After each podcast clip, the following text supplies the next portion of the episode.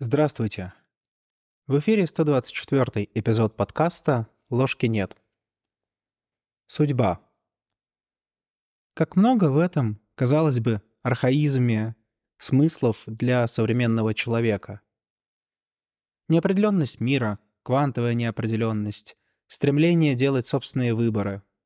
Все это рушится, как карточный домик, когда в жизни происходят значительные перемены, которые наше сознание – не способны связать с известными конструктами. Сегодня я не хочу обсуждать философские основания этого понятия, равно как концепции свободы воли или детерминизма.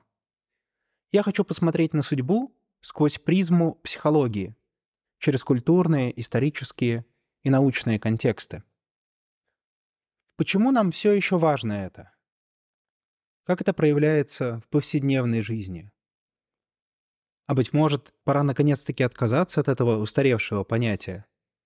Или же это невозможно? Давайте разбираться вместе. И как всегда, я предлагаю начать с того, чтобы посмотреть на это понятие сквозь призму веков.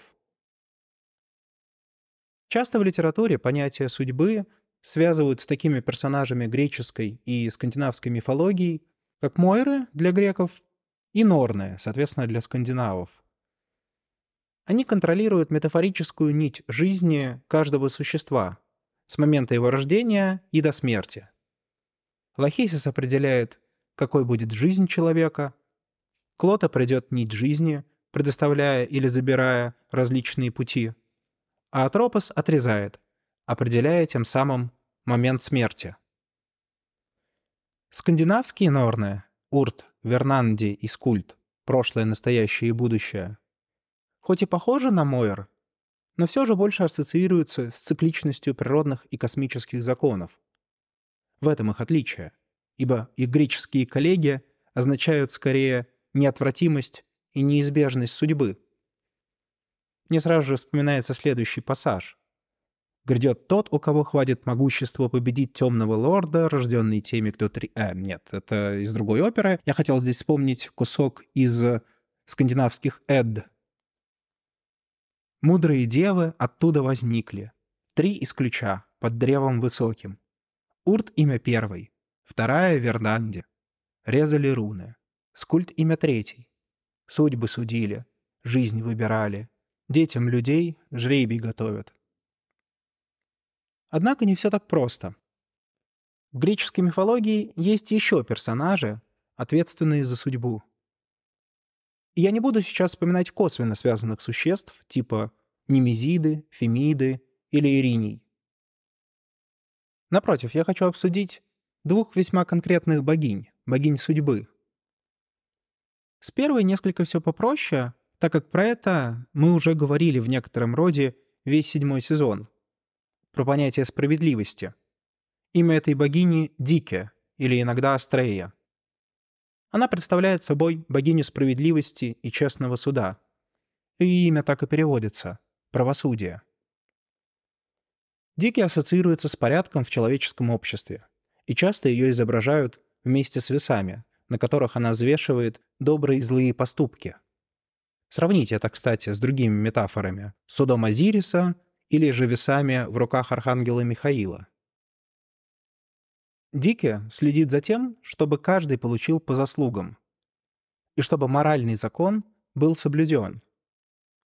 Помните, когда мы с вами обсуждали шумерские литературные произведения, и в частности поэма о невинных страдальцах? Там была очень важная мысль о том, что именно боги дают людям понятие морального закона и закона в целом, ну, по крайней мере, для Шумера. Вот, собственно, в некотором роде продолжение этой мысли и представляет собой Дики. Она не столько занимается предопределением, сколько поддержанием социального и морального порядка. Но вот второй персонаж гораздо сложнее. Это Ананке. Ананке олицетворяет собой ограничение, необходимость или даже силу судьбы, которой подчиняются все смертные – да и бессмертные. Да-да, боги тоже не могут уйти от этой судьбы. Ананке — это неотвратимость и неизбежность. Это энтропия Вселенной. Это неумолимые второй и третий законы термодинамики. Она вращает веретено, ось которого есть ось мира. Поэтому, кстати, в некоторых мифах Ананки появляется как первопричина всего сущего, стоящая над богами, что делает ее одним из самых могущественных и страшных древних божеств. Ее появление вселяет ужас, даже больший, чем ушедшая на покой королева неблагого двора из ирландских эпосов. А уж встреча с ней страшнее смерти. Концепция Ананки глубоко связана с идеей, что существуют некоторые вещи, которые не могут быть изменены. Неважно почему. Быть может, потому что они уже случились, хоть и находятся формально в будущем. Быть может, потому что так устроен мир. Итак, теперь, после того, как мы несколько вспомнили различных божеств и сверхъестественных существ, ответственных за судьбу, давайте попробуем перейти непосредственно к сути. Для чего нужен был этот небольшой экскурс? Для того, чтобы понять, что судьба бывает разная. Есть та судьба, которая дана нам от рождения. Жребий, который выбрала для нас Лохесис. Психологически это можно истрактовать так. Мы все рождаемся с разными стартовыми условиями. Кому-то повезло, а кому-то не очень. Означает ли это, что кто-то может достичь цели, а кто-то нет? Навряд ли. Вопрос лишь в том, какие усилия придется приложить для того, чтобы ее достигнуть. Ну, например, у человека может быть талант к музыке, талант от природы. Означает ли это, что он станет музыкантом? Далеко не всегда. Равно как и обратное. Если у человека нет данного от природы таланта, то это не значит, что он не сможет играть на музыкальных инструментах. Напротив, терпение и труд все перетрут.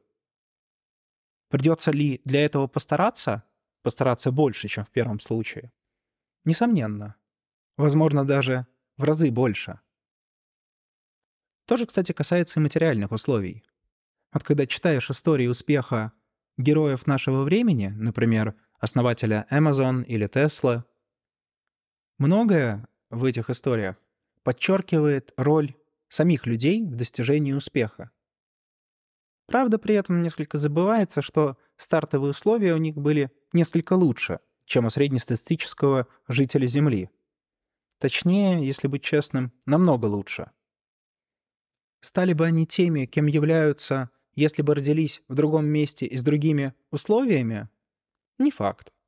Но, скорее всего, чего-то в жизни они бы добились. Лохейсис лишь дает карты.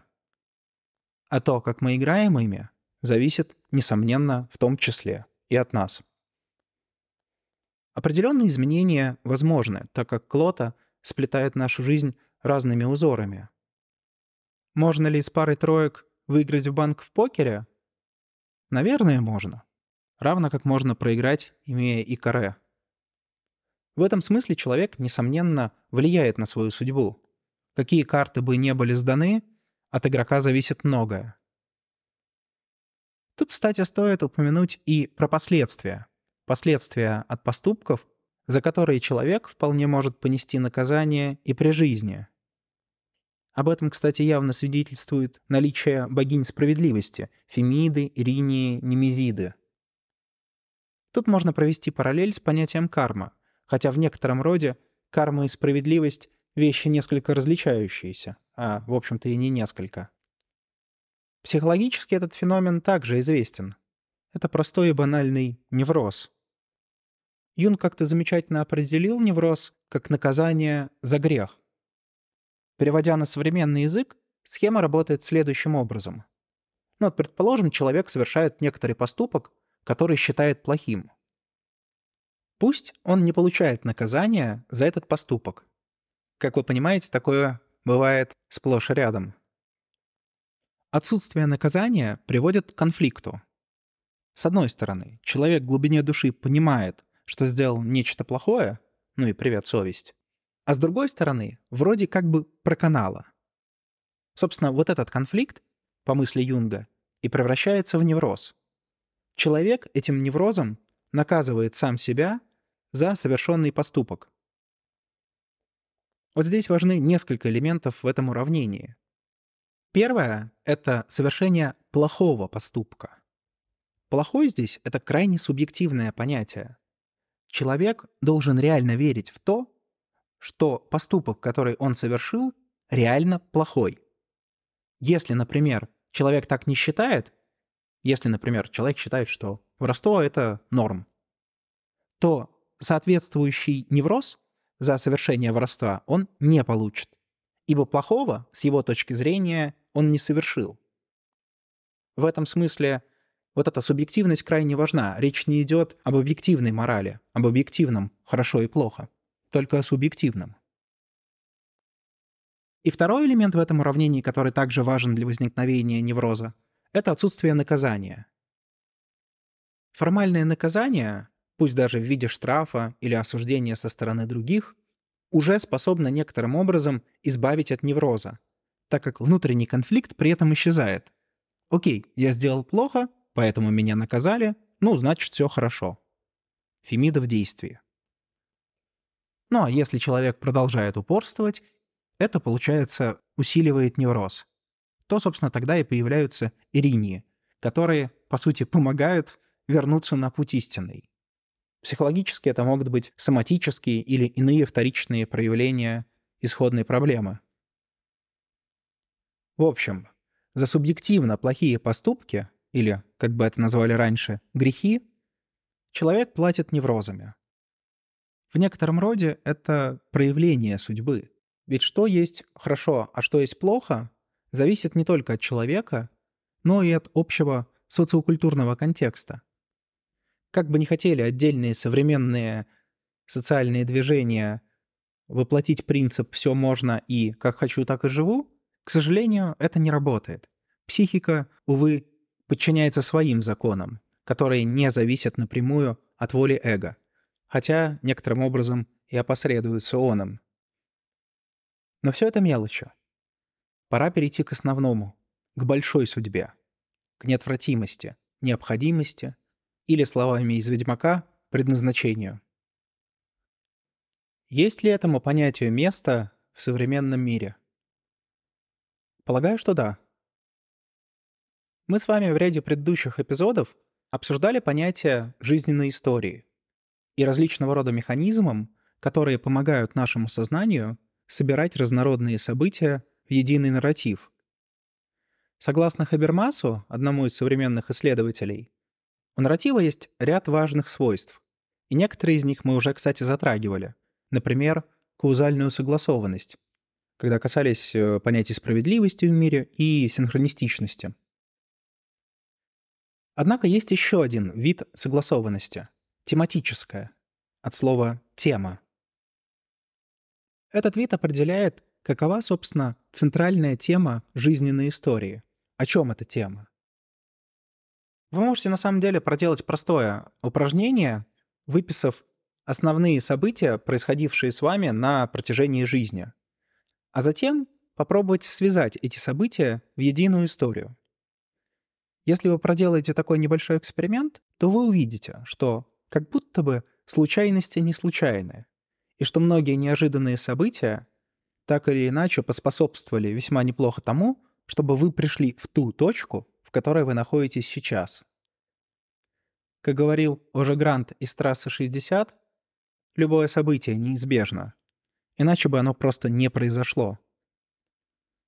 Собственно, это и есть вот та самая судьба. Точнее, не совсем она, а скорее некоторые ее проявления. Невозможно понять замысел автора, не увидев картину целиком. Куски могут дать представление, но иногда один маленький элемент пазла принципиально меняет всю суть. И тут может возникнуть вопрос, ну вот отлично, есть такое понятие, оно вроде достаточно понятно. А как это проявляется в психологии, и в частности, в аналитической психологии у Юнга? Где оно там? Вроде Юнг ни про какие нарративы не писал. На мой взгляд, у него это понятие было. И имя этому понятию — индивидуация. Часто про индивидуацию говорят, что это что-то типа самоактуализации, саморазвития или чего-то похожего. В некотором роде это правда, это так. Но это часть картины.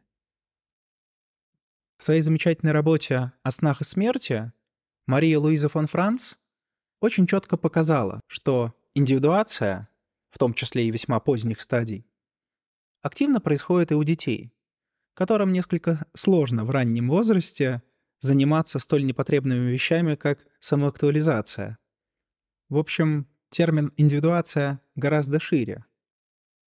И одной из его граней я бы назвал как раз предназначение. Индивидуация — это дорога к тому, чем мы должны стать. Это путь к нашей самости. Или, если хотите более простыми словами, нашему истинному «я», нашим истинным желаниям. Именно истинным, а не обычным. Индивидуация — это не про то, что я хочу здесь и сейчас. Здесь и сейчас на меня влияют миллионы разных факторов, от социокультурного и багажа детства до текущих и бытовых забот. Сколько бы дзен-учителя не говорили про свой замечательный дзадзен, он позволяет жить настоящим. И, возможно, приведет когда-нибудь меня ко мне настоящему, то есть истинному. Но путь этот долг, и хлопки хоть нулем ладоней — это всего лишь один из элементов уравнения. Даже экзистенциалисты, в особенности Сартер, который уделял много внимания выбору человека, говоря про то, что человек есть выбор, человек создает себя сам и так далее, всего лишь говорили про настоящее, не про истинное. Юнг был принципиально не согласен. В этом смысле очень хороша экзистенциалистская метафора, поданная с другой стороны. Из желудя вырастет только дуб. Из него не вырастет осина. И от условий, где этот желудь посажен, зависит очень многое. Конечно, от нас тоже зависит, каким будет этот дуб. Но мы можем сколь угодно долго называть себя осинами, березами и даже ясенем, дубами мы при этом быть не перестанем. Это и есть ананки, это и есть индивидуация. Это и есть знаменитое собеседование с ангелом-хранителем в тереме у Кроули. Не стать сверхразвитым, не достигнуть просветления, не решить все свои психологические проблемы, не разрешить травмы детства, не взять ответственность за свои поступки, а стать самим собой. В этом индивидуация. Правда, чтобы ответить на вопрос о том, кто я, придется прожить всю жизнь. Что ж, в наших силах как минимум сделать это путешествие более полным. С вами был подкаст «Ложки нет». До новых встреч!